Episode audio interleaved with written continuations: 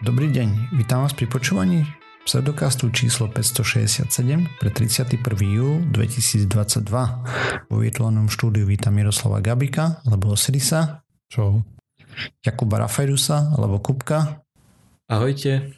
A ja som Radoslav Lasatý alebo Martin. Čaute. Sme podcast do vedia a skepticizme, vede sa nevenujeme profesionálne, Takže ak nájdete nejaké nezrovnalosti, nepresnosti, píšte na kontakt zavinač pseudokast.sk a my sa doplníme, opravíme v jednej z nasledujúcich častí. Trošku sa nám ochladilo, ale fakt iba tro, tro, tro, tro, trošilinku. No, máš pravdu. Akurát ja momentálne som sa odsťahoval z toho podkrovného bytu, kde mi to teplo kde som ho vnímal viacej a vrátil som sa k našim domov, lebo oni šli na dovolenku, tak sa im starám o dom. Uh-huh. Takže uh, aj keby ostalo to, to hrozné teplo, ktoré bolo, tak by som ho znašal podstatne lepšie. A dokonca teraz je to pre mňa taká throwback epizóda, lebo nahrávam vlastne z mojej starej detskej izby. no ja a taktiež update na Calvariu s autom. Od e, včera mám ešpz a od dnes mám parkovaciu kartu. Takže už hádam všetko vybavené, dúfam. Super, že sa podarilo, no. Takže si naklikal na správny deň všetko a tak, hej? Áno, už som si to pozrel. Bolo to naozaj to, čo som chcel a naozaj kedy som to chcel, lebo ja som si vlastne mal vybrať dve veci. Čo a kedy. A prvýkrát som si zle vybral čo a druhýkrát som si zle vybral kedy. Takže na tretíkrát už som mal našťastie aj čo, aj kedy. Mm. A tú stladú rezerváciu si len preplánoval, či tam zostalo vysieť obsadený slot? tam ostal vysieť obsadený slot, ale myslím si, že to pomohlo niekomu, kto tam prišiel iba tak na blink vyskúšať, pretože pretože v prípade, že tam prídeš iba tak, že vezmem si papieru, uvidím, možno ma vyberú, tak v čase od nejakej, neviem, 9.30 do 14.30 alebo odkedy dokedy sa dá rezervovať, tak v prípade, že tam nechytíš to, že niekto vypadol, tak jednoducho sa tam nedostaneš. Mm, proste smula, hej. Jo. Uh, viem z, z, zo skúsenosti, kedy uh, sme prišli s tou rezerváciou, keď sme boli odhlasovať auto a bola tam pani, ktorá hovorí, že ja tu čakám už 3 hodiny, že tá tam skoro zapustila korene s tým, že stále nič stále nie, nie som na rade. A my, no, my sme prišli 15 minút pred vami, teda akože pred 15 minútami, tak som zvedavý, že ako dlho my budeme čakať. A v tom bliklo naše číslo. To znamená, mm. že mhm. ona nás prebodla pohľadom a my sme to vybavili prakticky bez čakania. Hej. No jo. Tak tak to má byť, nie? uh, tak ako v našom prípade áno. Ono ideálne by bolo to, keby že nie sú tie okrajové možnosti uh, iba ráno a iba večer, ale mali by to dajme tomu, že tri objednané, jedno neobjednané ale v zásade pokiaľ sa objednáš, tak im to celkom funguje. Aspoň teda tam na dopravnom tom, čo to bol inšpektorát, či ak sa to volá. Takže mm. ja som bol spokojný. Kým som mal okay. všetko, ako som mal mať. Dobre, tak sa poďme porozprávať o lete, alebo teda konkrétne o opaľovaní lebo ja som dlhé roky počúval, keď som sa vrátil z dovolenky, že som sa vrátil biely ako stena a podobné nezmysly. A stále som odpovedal takým lakonickým, že si nechodím na dovolenku po rakovinu kože.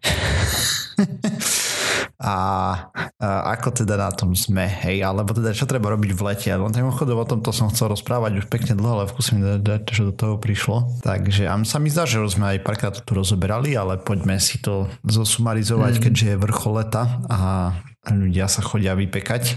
No to Takže... ma celkom zaujíma. E, ešte kým začneš. Vitamín D sa ti tvorí iba keď sa opáliš, alebo stačí, Nie. že si na slnku aj s opalovacím krémom? Čiže môžeš byť stále biely ako cmar, na proste 50 mm-hmm. natretý a vitamín D sa bude tvoriť. Pokiaľ viem, tak hej. Dobre, to tak v tom mechanizmus. prípade... OK, tak hovor. No, ale a začneme tým, že existujú nejaké ochranné faktory a všetko menšie ako 6 je v princípe nezmysel. a ochranný faktor má označenie SPF, je to od anglického, že je to Sun Protection Factor, alebo teda ochrana pred slnkom. A v princípe vyjadruje schopnosť opeľovacieho krému blokovať UVB žiarenie. Avšak mm, štúdie sa robia na to, že koľko to blokuje a tak ďalej, teda to ochranné číslo, mm, keď človek naniesie 2 mg na centimetr štvorcový prípravku na kožu. Nerozumiem. Keď človek dá 2 mg prípravku na kožu, tak sa stane čo toľko percent? Tak budeš mať 50 Faktor, to, sú, 50. to je ten, to číslo udáva, ten faktor je za predpokladu, že používaš opaľovací krém správne, v správnom množstve a to množstvo mm-hmm. správne je tých, ano, koľko si 2 mg, 2 mg na centimetr štvorcový. Čiže keď ho použiješ menej, tak ten ochranný faktor samozrejme je menší. Hej. Áno, a, dosť, a teda, dopracujeme sa k tomu. Čo znamená Uh, sekundu. Najviac je stovka? Je to ako, že sú to nejaké percentá alebo niečo také? Nie. Uh... Ono od určitého, no z hlavy tiež to neviem úplne, ale tam už Alebo potom... inak, že či, či existuje nejakého... nejaká maximálna hodnota. Ono... To je, že o koľko viacej UV žiarenia môžeš prijať bez toho, aby si sa spiekol. Aha. Takže keď okay. normálne sa spečieš za 10 minút, 15 ti dovolí zostať 150 minút na slnku. OK, jasné. E, lebo tie opaľovacie krémy, všetko to je vo vysokých 95 plus 99, niečo percent, čo zachytia. Hej, hej. hej. Mm-hmm.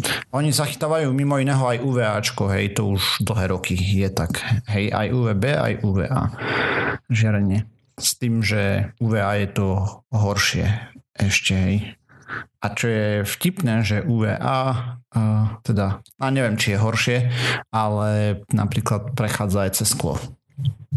Takže tá, ten ochranný faktor sa uvažuje pri tom množstve 2 mg na cm štvorcový, ale je viacej štúdií, ktoré poukazujú na to, že to testovanie opravovacích krémov sa robí zle, lebo reálne použitie v rozmedzi 0,5 až 1 mg na cm štvorcový.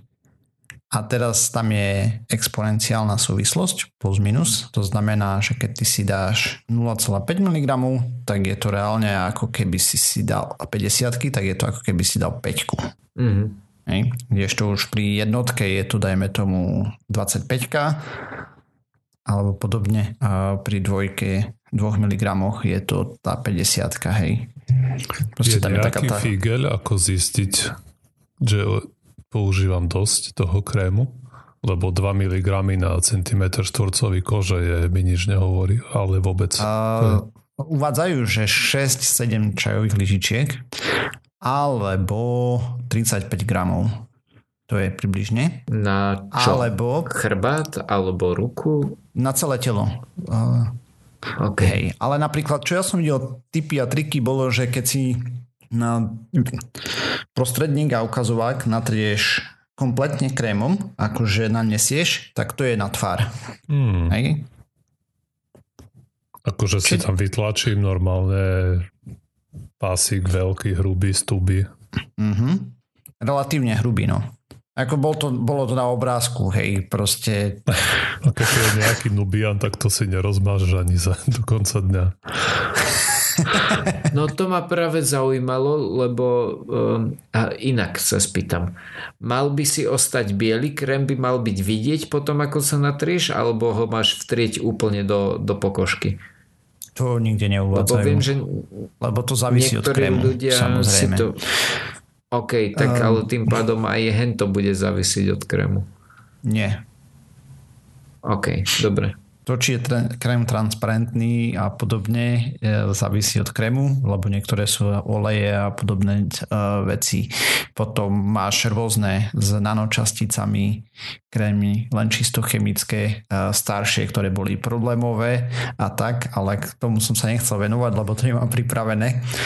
Pointa bola to, že proste ľudia sa natírajú málo a tým pádom majú slabú snežnú ochranu. No a umrtnosť v dôsledku maligného melanomu kože na Slovenskej, v Slovenskej republike stúpa, teda má stúpajúcu tendenciu a z hľadiska celkovej umrtnosti majú najvyššiu umrtnosť Bratislavský, Trenčianský a Trnavský kraj. E, pravdepodobne z jednoduchých dôvodov. E, ľudia si tam žijú trošku lepšie ako na východe, to znamená, že častejšie navštívujú more a máme práve ten folklór, že keď kto sa vráti neopálený alebo nespečený od mora, tak že si tam ani nebol, alebo potom čo si bieli ako stena, ako ja som počul veľakrát a podobne. Sú štúdie, ktoré poukazujú na to, že teda za prvé od 10. do 16. vyhýbať sa slnečnému žiareniu priamému a natierať sa aj v tieni, odraz je tiež hnus. A eh, nemelanomová rakovina alebo biela rakovina eh, je vznik je asi trikrát väčší u ľudí, čo viac ako 5 rokov pracujú na slnku. Samozrejme pri opaľovaní bude, nebude to trikrát väčšia, ale zvyšujeme si šancu, hej. A vyzerá to ako malé rúžovo-červené alebo hnedasté škvrnky alebo uzliky. Neskôr sa môžu vytvárať povrchové ránky na koži a krvácajúce chrasty, ktoré sa šíria buď do plochy, alebo do hĺbky, alebo obomi smermi. No a teraz Slovensko je na štvrtom mieste v počte umrtí na 100 tisíc obyvateľov na melanomy na svete. Austrália je šiesta. A pričom incidencia v Austrálii je počet výskytov asi tisíc na zo 100 tisíc, lebo proste my keď máme zimu, tak teda takto, my keď máme leto, tak Zem je najďalej od Slnka. Keď Austrália má leto, tak je Zem najbližšie k Slnku, hej, jednoduchá matematika potom, preto sú tam tie letá intenzívnejšie. Opaliť sa vieme aj v tieni a hlavne z odrazov. V princípe veľa lyžiarov, ktorí v detstve lyžovali veľa, alebo zavodne, alebo v mladosti a tak ďalej, má bazaliomy na tvári, mm, sa im vyrobia. Bazaliom je najčastejší nádor neme lanomového typu na koži a ten môže likvidovať okolité tkaniva, hej, ale metastazuje iba zriedkavo. Ešte poznáme spinaliomy, to je nádor nemelanomového typu tiež a má vyššiu šancu na metastazovanie. No, Takže toto je taký zbežný úvod, proste, že opaľovanie nie je žiadny, žiadna zabava.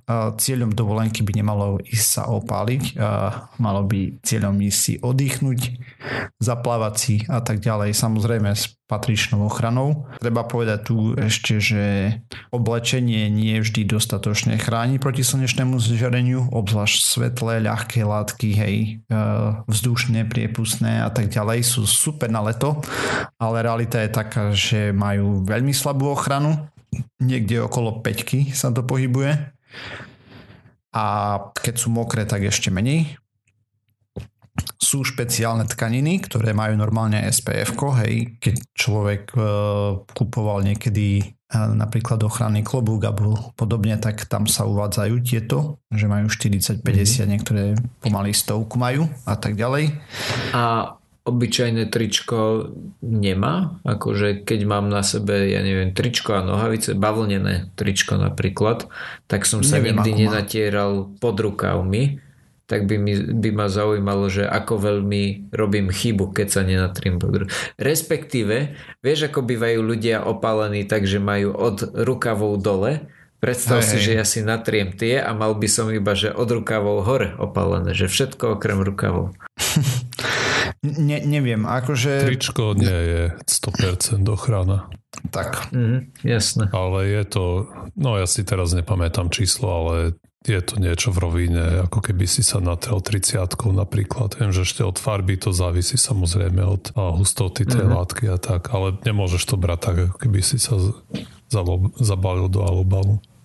Mm-hmm. Jasné. Ja, ja som hovoril, že niekde okolo 5 sa to pohybuje 6, hej. Normálne tričko tenké, letné. Aha, to som prepočul. To som sa dočítal.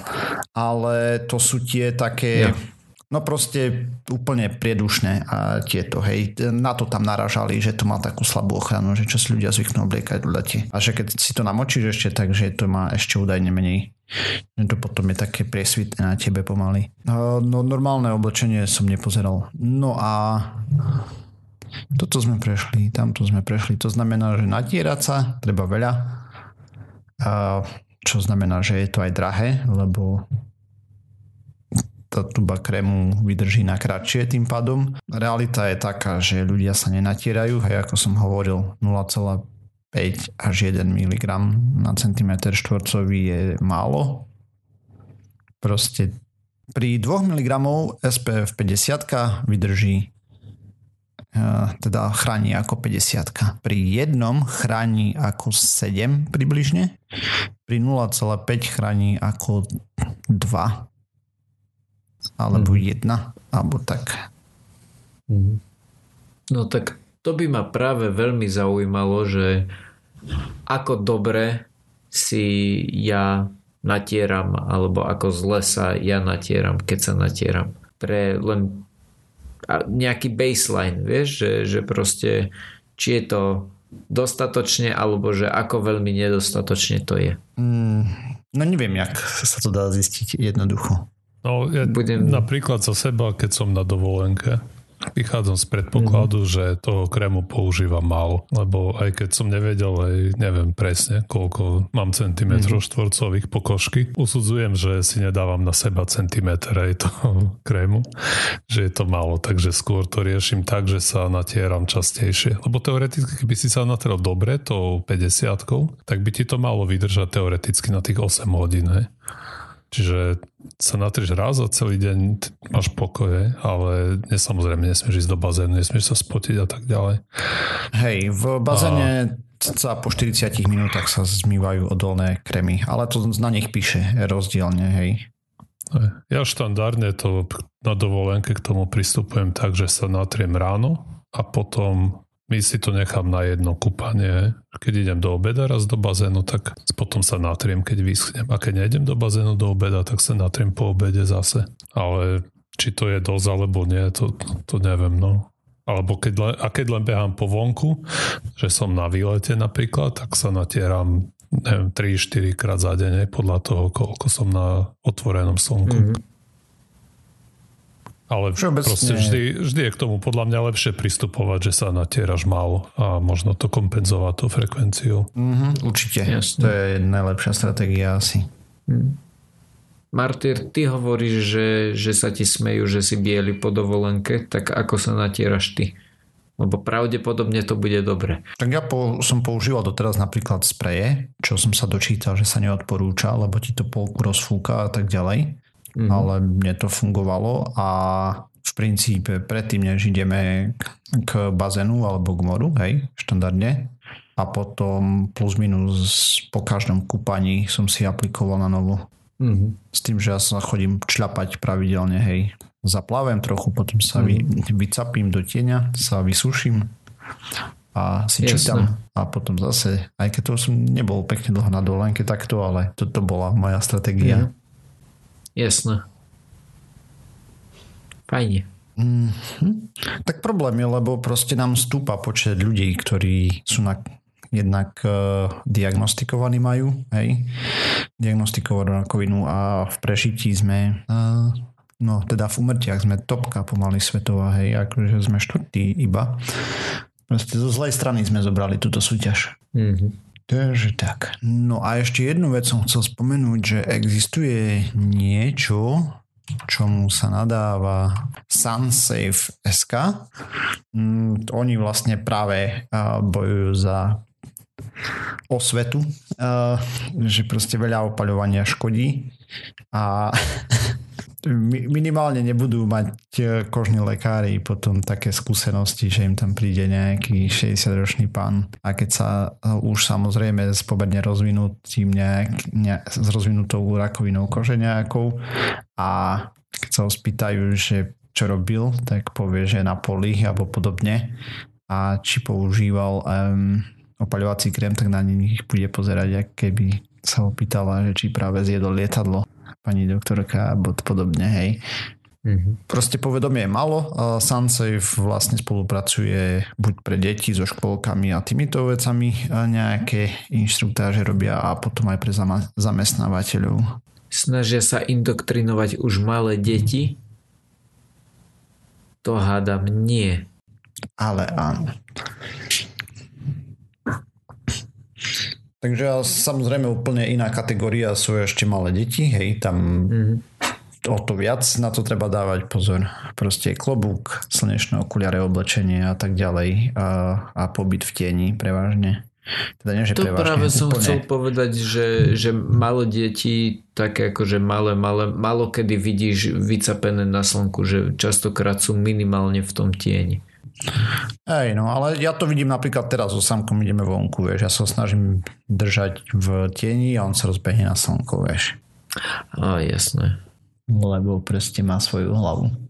Hej, ale ja si to tak ako, že keď povieš niečo takéto, tak si to nepredstavujem ako prechádzku, ale skôr ako ten pobyt na pláži napríklad. Hej, ale to je jedno. Aj prechádzky po vonku a podobne, hej. Mm. Rovnaký efekt to má. Ja. Proste ideš vonku okolo 10. v lete alebo podobne a akú mal by sa natriť. Áno. Je to tak, no. A mm. možno sa tá štatistika potom časom upraví a nebudeme mm. na svetových priečkách v umrtiach na rakovinu kože. No. A ja mám uh, takú správičku o tom, ako uh, výskumníci, vedci na univerzite použili robota, takého bežného, oni to nazvali off the shelf, to znamená, že takého, ktorého si kúpili v obchode, že nevyrábali si ho sami. A ten robot je vlastne také dve ramena, ktoré jedno sa vie posúvať hore-dole a druhé sa vie posúvať doľava, dopre, doľava doprava a bližšie a ďalej.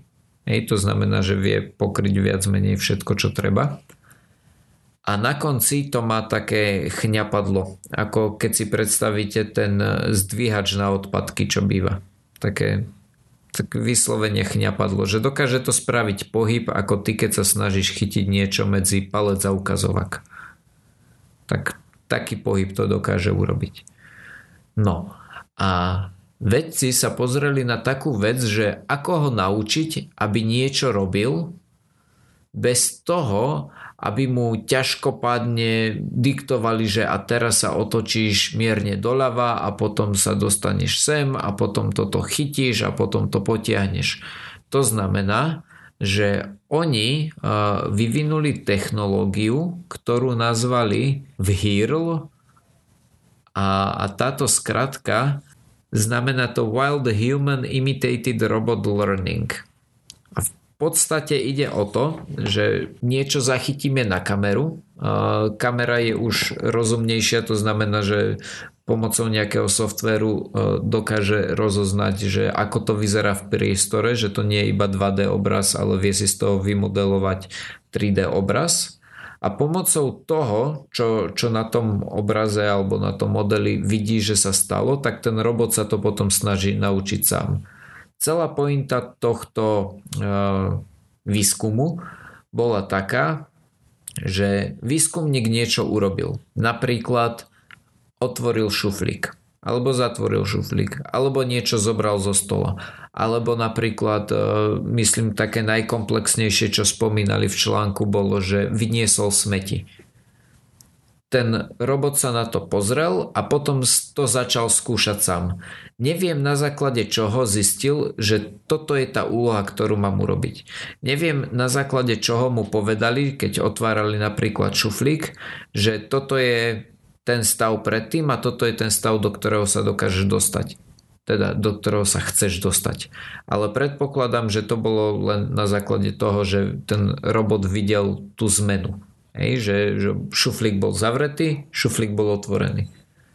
A on sa potom sám snažil v iteráciách, v opakovaní, taký klasický machine learning, tak sa snažil to spraviť sám, až nakoniec sa mu to samému podarilo. To znamená, že Taký najskôr ten výskum... strojové učenie. Áno, tak. Ďakujem. To znamená, že ten robot začal s tým, že videl, ako výskumník otvoril šuflík a skončil s tým, že to dokázal ten robot. S tým, že čo bolo ešte zaujímavé eh, na tom článku, bolo to, že hovorili, že sa nesnažili, aby to ten robot spravil presne tak, ako to spravili ľudia. Hej, že vzhľadom k tomu, že ľudia majú inakšie klby a, a vedia to možno inak uchopiť, tak ten robot sa ich nesnažil imitovať úplne do, do, do každého pohybu, aby to vedel spraviť presne ako človek, len sa proste snažil dostať do toho koncového bodu, do ktorého sa dostal aj ten človek, ktorý to urobil. No a teda hovorili, že im to trvalo od e, pár desiatok minút do niekoľkých hodín. Mám taký pocit, že dve hodiny bolo to číslo, ktoré som videl v článku. Tak sa im podarilo nacvičiť postupne až 20 e, takýchto rôznych, rôznych technik. Boli tam aj videá z toho, ako to vyzeralo?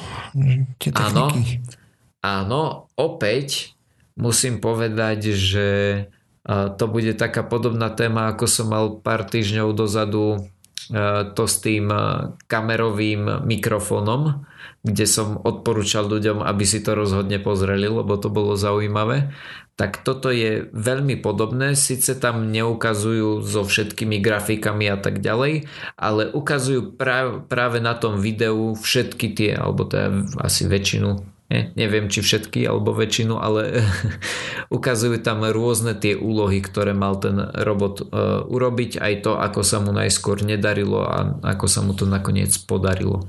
OK, ja sa vrátim ku letnej téme.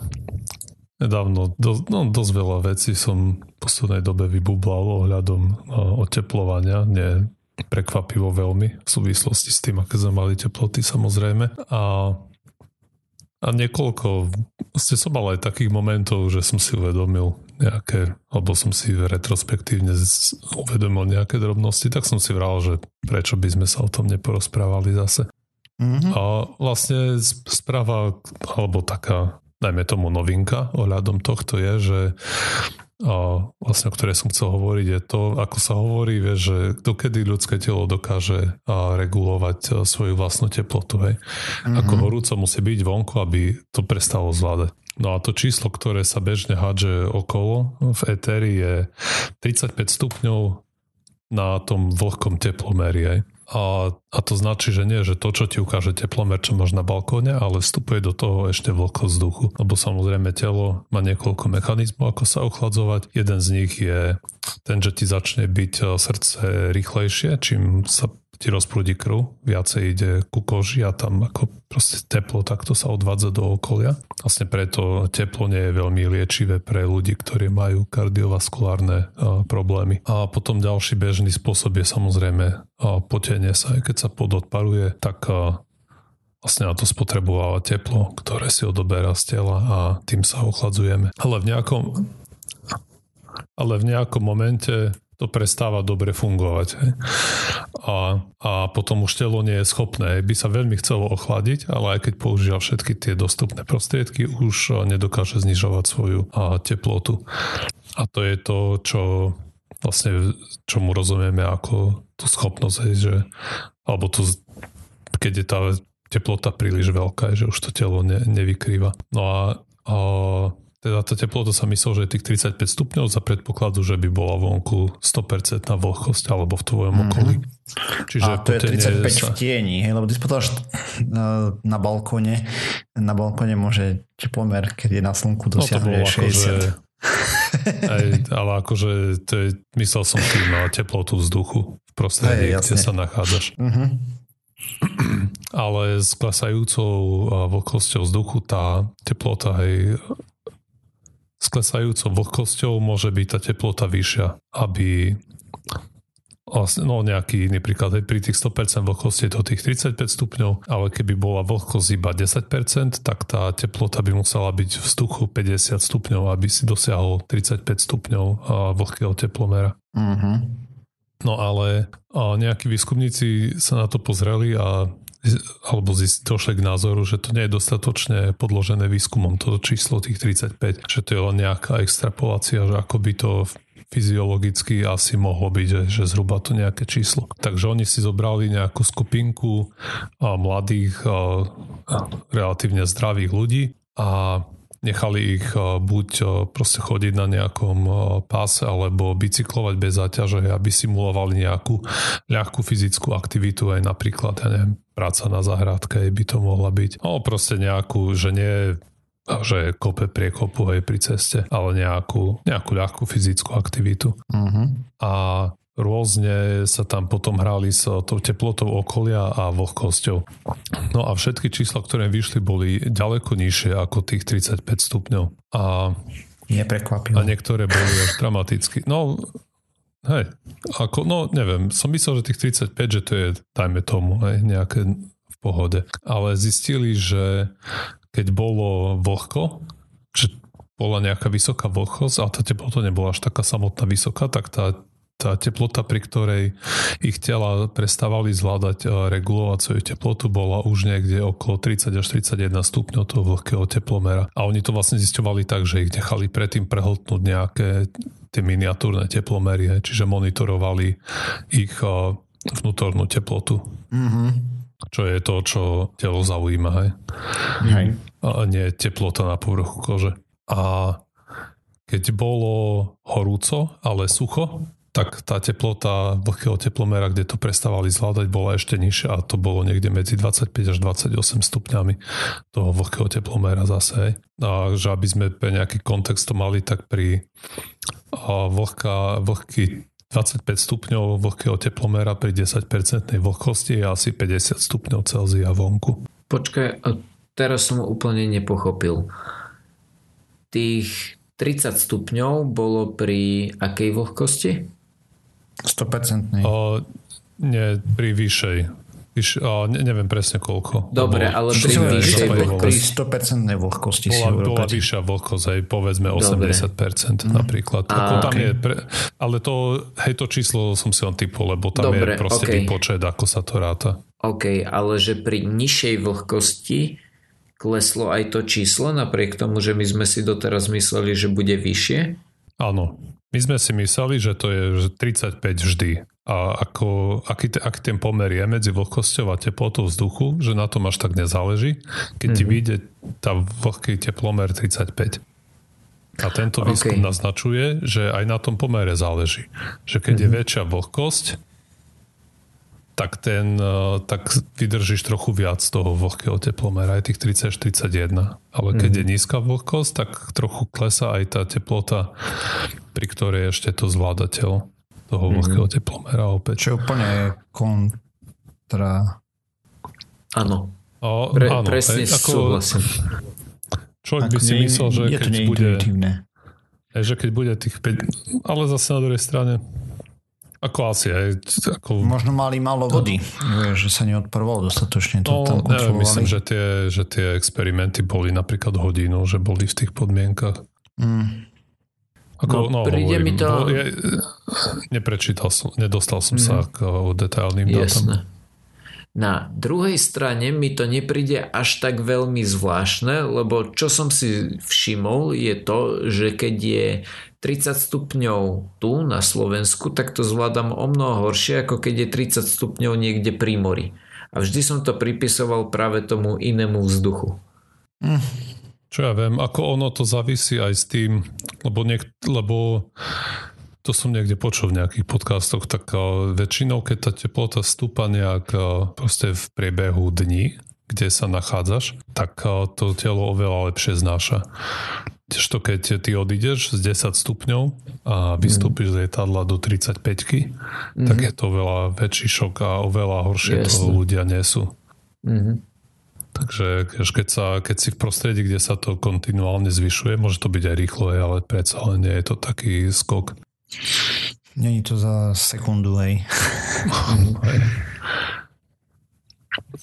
Ale jedna vec je, ako to, aký komfort pociťuješ a druhá vec je, či, ako tiež, okay, či to dobre, telo fyzicky hej. inak zvláda horšie. Áno. To bude asi dosť veľký rozdiel. Ale hlavne by ma zaujímalo, že čo znamená, že sa prehrievaš, ako veľmi je to zlé a ako dlho to vydržíš. Lebo príde mi to také, že podľa toho, čo si povedal, tak v tropických oblastiach by nebol život. Teda nie ľudský. Nie, ale nie, očividne... To nepovedal. Nie, to ale... nepovedal. Nepovedal, Lebo... ale vyznelo to tak. Lebo... Nevyznelo. Dobre, tak ja som to Len pre teba v tvojej hlave to tak vyznelo. Áno. A možno pre niek- niektorých iných poslucháčov, lebo si tak naladený. Ako sú miesta na Zemi, príležitostne, no. kde tá teplota vlhkého teplomera dosiahne tých kritických 35. Už mm-hmm. aj v minulosti to bolo. Aj už pre, teraz vieme, že je to menej, tak tých miest bude samozrejme viac podľa, ak by sme predpokladali, že tie veci v tejto štúdii majú pravdu. Hej. Ale to neznamená, že ako náhle to dosiahne 35, že ty spadneš, kde stojíš a si mŕtvý. Hej. No, Samozrejme, jasné. tam nie, niekoľko hodín v tom vydržíš existovať, mm-hmm. ale nedokážeš tom proste dlhodobo žiť. Ale Takisto, tak, ako keď je vonku... dokážeš, keď sa vieš chladiť, ne, nejako ináč, vieš, lebo ľudia príjmajú tekutiny viac potom a podobné veci. Či oni tam v tej štúdii robili to tiež, že sa snažili chladiť, že väčším príjmom tekutín a podobne? Tak keď Osiris hovoril, že to bola hodina, tak asi, asi, asi nie, veľmi no. nemali ako. No nikde, jak chladiť, tak ako ne, neolievali ich s vedrom so studenou vodou. He. Mm-hmm. Proste oni navodili tých x stupňov vlhkého teplomera a potom mm-hmm. zisťovali, či to telo ešte dokáže regulovať tú teplotu úspešne alebo nie. Hej, bez akýchkoľvek keby, ďalších keby chladili, samozrejme by boli chladnejšie tie tela. Mm-hmm, no však jasne. Lebo ľudia žijú bežne v takýchto podmienkach. Hej. Mm-hmm okolo tých no, 25 áno, alebo podobne. Mi príde. To práve, že, že to je bežné, to znamená, že musia mať buď nejaké, teda nie, že buď, majú nejaké efektívne spôsoby, ako, ako sa s tým vysporiadavajú. Ale Kupko zase není úplne bežných ani 25 na vlhkom teplomere, hej, že to není až ta, také bežné, neviem, ak tam je prepočet, to bude okolo 40 stupňov, ne, alebo niečo podobné. No, okay. 25 ja si... stupňov, ako som hovoril, vlhkého teplomeru pri 10% vlhkosti je 50 stupňov Celzia. Hmm. Ja si predstavujem nejakú džunglu, kde si v Brazílii. Mm. Keď som videl Bera Grillsa, tak on tam vždy hovoril, že 100% vlhkosť a stále z neho tieklo a že to bolo hrozné práve kvôli tomu, že ty si sa viac menej ani nedokázal potiť, lebo ty si sa spotil, ale neochladilo ťa to, lebo sa vlastne neodparovala veľmi tá, tá, ten tvoj pot. No ako nemám skúsenosti veľmi s brazilskou džungľou, ale mm. väčšinou, keď som bol niekde na dovolenke napríklad, tak tie teploty, tam nebolo 35 stupňov, hej, ako tu. Mm-hmm, tam mal, ja neviem, 28, 27, mm-hmm. hej. Jo, akože bolo ti horúco, zrejme skrz vlhkosť vzduchu od mora, mm-hmm. ale vyslovene tie čísla neboli také šialené. Plus tam povieva väčšinou nejaký vetrik, hej. Ako to je v džungli, neviem, koľko tam je, býva stupňov, ale vieme, že mm-hmm. les nepohocuje tak teplo ako betónové mesto. Jo, Aj, samozrejme. Neviem. A, no a, a potom ešte tie veci, ktoré som chcel hovoriť, že v jednom podcaste som počúval, bol chlapík, ktorý rozprával o tom, že, nový, a, a, že otázka na neho bola, že ako by si želal, aby novinári informovali o globálnom oteplovaní. A on hovoril, že mu trochu vadí a že sa tomu venujeme len keď proste sa stane nejaká veľká udalosť, čo nie je prekvapivé. Že v Londýne bolo 40 stupňov napríklad. Proste hej, tak, hej, hej, proste tak noviny fungujú, že musíš tam mať niečo, nejakú údernú titulku, aj napríklad eh, hej, v Londýne plus 40 stupňov, aj na Slovensku takmer 40 alebo cez 40, neviem koľko tam bolo eh, teraz pri tom poslednom minulý týždeň alebo pred dvoma. Hej, neviem, či to prekročilo. No, ne, neviem, nepodstatné. Hej, to alebo teraz, hej, horí tá, tu na v Česku ten národný park, to České Švýcarsko, tam, kde je tá Paučická brána, tá skalná, tak tam horí, neviem, 5x2 km les v ťažkom teréne, nedá sa to uhasiť zatiaľ. No a, a čo ten chlapík ešte hovoril v tom podcaste bolo, že a toto bola jedna vec, z som sa uvedomil, že, keď, že už aj keď nasneží napríklad v zime, takže už nemáme proste dlhšie trvajúci sneh. Že ten samotný údaj, že koľko je snehových dní, že to nevyzerá až tak, no vyzerá to zle, hej. Ale keď si spomeniem, alebo som si skúsil spomenúť, kedy naposledy bol taký rok, že nakydalo a potom, ja neviem, tri týždne bol v kuse sneh, hej. Lebo teraz alebo že tam sa nasneží. sneh v marci napríklad. Teraz, ale skôr, alebo proste, ja, keď som bol decko, tak nasnežilo, neviem, december, január a po to konca februára sneh, hej, v kúse. Hej. Mhm. A teraz nasneží 2-3 dní a je to preč, hej. A potom možno zase zasneží deň, dva a je to preč. Ja, a potom som si inak uvedomil napríklad, že keď, keď som bol malý, tak som proste furt mal nejaké zimušné topánky. A teraz už nemám, nekupujem, netreba. Proste furt botázky a keď raz nasneží, tak si vezmem, čo mám turistické do, do zimu, do, proste, Presne, do zimného ja terénu. Fungujem. a v tom idem. Turistické. V tých uh, turistických, čo mám ako s kožušinou aj na, na zimné túry, čo som si kúpil, v tom idem do roboty, sú síce brutálne modré, takže vyzerám v tom jak bot, ale je mi to jedno. Proste ten jeden, jeden deň za týždeň v tom prejdem a hotovo. Hej. Žiadne mm-hmm. zimošné topánky už ste netreba. Neviem, či Kupko si vôbec pamätá. Jak vy ste, mávali ste tam proste, že bol mesiac v kuse sneh alebo dva. Pamätáš si také? No, keď mi to takto povie, pravdepodobne áno, ako decko. Inak, ako decko si zimu pamätám ako zimu. Hej, že, že proste sneh a ľad, ale ako dlho to trvalo v týždňoch alebo mesiacoch, to ti neviem povedať. Len to, že proste tie zážitky, ktoré si pamätám, zahrňajú sneh a ľad, tak si, uh-huh. ja si mhm. pamätám len tie snehové a ľadové.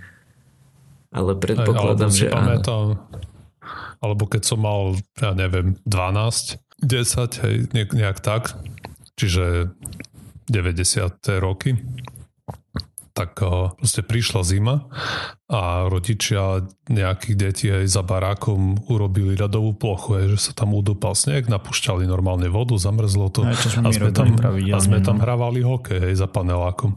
Hej. Teraz, tejto zimy, hej, neexistuje, aby ti to tam vydržalo. A predtým no, normálne mesiac, dva sme mali kozisko za barákom. Hej, Alebo hej, niekoľko týždňov v kuse, hej, že teraz mm-hmm. už to nie je. Teraz to už nie je možné.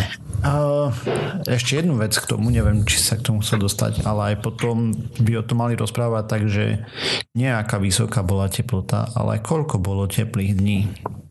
Hej, presne nejako. toto som si inak tiež poznačil, že teraz, že on, on tiež hovoril, že možno tie 40 u nás ani veľmi ako často nebudú sa prekračovať nikdy, ale kritické je, že koľko je tých dní buď tropických, aj čo je cez 30 dní, alebo super tropických, čo je cez 35. Respektíve, kedy neklesne v noci teplota pod Alebo aj to sú tie tropické noci, ale mm-hmm. len ako, aby, nie som veľmi zastanca číslo v podcaste, už ma dosť mrzí ten, ten segment s tými vlhkými teplomermi, koľko čísel som tam strieľal, lebo to je človek na cestách ťažko.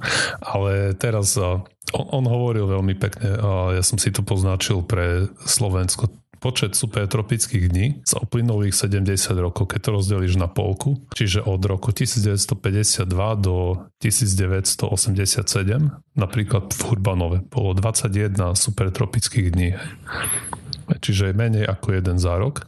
A za tých ďalších 35 dní, 35 rokov, aj od 88. do o, teraz, dnes, takých dní už bol 144. Takže 7 krát viac. Pre Košice, pre Košice ten prvý úsek od 52 do 87 bolo 5 dní supertropických, od 88 do 2022 32, zase 7-násobný nárast. Mm-hmm. A tam je aj hlavne problém ten, že v noci sa ti neochladí, hej, a potom vôbec nevieš vychladiť napríklad barák, byt a podobne toto je ďalšia vec, že nielen, že tých dní je viac, ale sú ako viac po sebe. Že kedy mm-hmm. keď boli aj tie super tropické dni, tak to bolo, alebo tropické, tak to bolo aj napríklad 2-3 mm-hmm. dní, týždeň. Tak čo si, 5, ani týždeň te, nebol. Ani bol týždeň ne, akože deň nebol. do roka, alebo podobne. Povedzme, boli, no bol raz cez 35 a potom si mal 2-3 dní 30 a šichta. A teraz máš proste 10 dní v kúse 33 aj pomaly, lebo ako sme to mali tu v Brne. To bol šialený týždeň. Hej. A takisto ubúda aj počet eh, dní, keď eh, v zime, hej, keď, sú, keď sú mrazy. Nedávno tu na, tu na v neviem, a počkaj, niekde som si to otvoril. Počet dní so snehom napríklad v roku 2000, ktorý si vyberieme, 1960 61. Počet dní so snehom 27, v 62. bolo ich 52 a počet dní so snehom 2024. Hej. A že tých, a, a tých dní proste ubúda. Hej. V, lete pribúdajú dni, keď je horúco, aj u nás, hej. V zime, hej, ubúda počet dní, ktorý je chladných. Hej. Že tá priemerná teplota a proste sa zvyšuje pomaličky, ale isto. A to tam je ešte ďalší aspekt, neviem, či si o tom chcel, máš tam spomenuté, ale aj počet daždivých dní v mesiacoch jarných Nie, toto a nemám, podobne. to číslo. Hej, to tiež je úplná katastrofa. Ale toto hej, tiež som v nejakom podcaste počul, že teraz, že, že to je hrúza. A to aj človek, som čítal rozhovory s nejakými farmármi na Slovensku, že, že to je brutál, že niekoľko uplynulých rokov, že že také ako, ako, ako, toto bolo tiež napríklad, ako som hovoril, že som si pamätal, ako dlho niekedy bol sneh v kuse. Takisto niekedy bolo, že týždeň v kuse pršalo. Hej. V, v kuse, hej. Že nejaký dáš. Každý teraz deň. tá de, teraz ani, ani deň v kuse neprší. Hodinu, keď prší tak veľa, vieš. Lebo to aj teraz sme pozerali, že oh, ide dažď. Za 3 minúty ide po ňom, trošku sprchlo, nič, vieš. Zem úplne tvrdá, vysušená naďalej. A... U nás včera po dlhom čase pršalo, alebo kedy som šiel normálne s dažníkom do práce, to sa mi nestalo, ani nepamätám, že som s dažníkom niekde šiel. A pršalo aj pár hodín, aj v noci začalo, niekedy na obed prestalo. Mm. 12 hodín napríklad, hej. A od kedy si proste aj týždeň v kuse bol dažď. Teraz niečo, aj príde buď také zrážky, alebo príde búrka a povodne sú. Hej. No jo, e, akože znaky tam sú jednoznačné, hej, že sa to uberá k prostrediu, v akom nechceme žiť vlastne na Slovensku a podobne. To znamená, že tu bude mega sucho, mega teplo. Veď aj to, je to české Švýcarsko, čo, čo horí, aj, tak to je kvôli tomu, aj, aj kvôli tomu. Týždeň v kuse bolo horúco, nič aj presušený les, drevo, všetko. Konec. Hej. A to ani nemusí tam ísť nezodpovedný máte... fajčiar, čo zahodí ohorok. To môže aj samoznietením vzniknúť, vieš. Čo som čítal, no samozrejme nevedia prečo to sa vzniklo, ale predpokladajú, že to bol proste ľudská činnosť. Mm, no ja. Že štandardne by to mohlo byť ešte z, z búrky, hej, blesk, ale mm-hmm. búrka nebola žiadna. A že typicky v takých prípadoch o, ste neuhasený, nedobre uhasený oheň po stanováčke alebo niečo také to môže byť. Aj zahodená fláša, čo urobí lupu a podobne predpokladajú, že, ale samozrejme to nevedia naisto a už asi ani nebudú vedieť, lebo z pochopiteľných príčin. A ešte vidíš, a ešte posledná pozitívna motivačná vec na záver, ako hovoril ten chlapík ešte, že aj keby sme dnes aj prestali s emisiami CO2, tak už nikto z nás sa nikdy nedožije toho, toho počasia, čo bolo, keď sme vyrastali, ako som hovoril, že mesiac kuse sneh tak že to, to už v našich končinách nikdy nebude. O tom sme tu rozprávali, že to teraz zažívame emisie spred 20-30 rokov, hej, závisí podľa odhadu. Niektorí klimatológovia tvrdia, že 40 je tam lak. Hej, keď to je pravda, tak dovidenia. Akože teoretické môže sa stať, že príde taký rok, že bude celý január, február sneh, ale že by to bolo ako štandardný rok, ako by v našich končinách v úvodzovkách mal byť, tak to už, to už nebude nikdy. A musíme si zvykať na také časy, ako sú, ako sú teraz. Hej, tropických dní bude pribúdať. Podľa všetkého such bude pribúdať.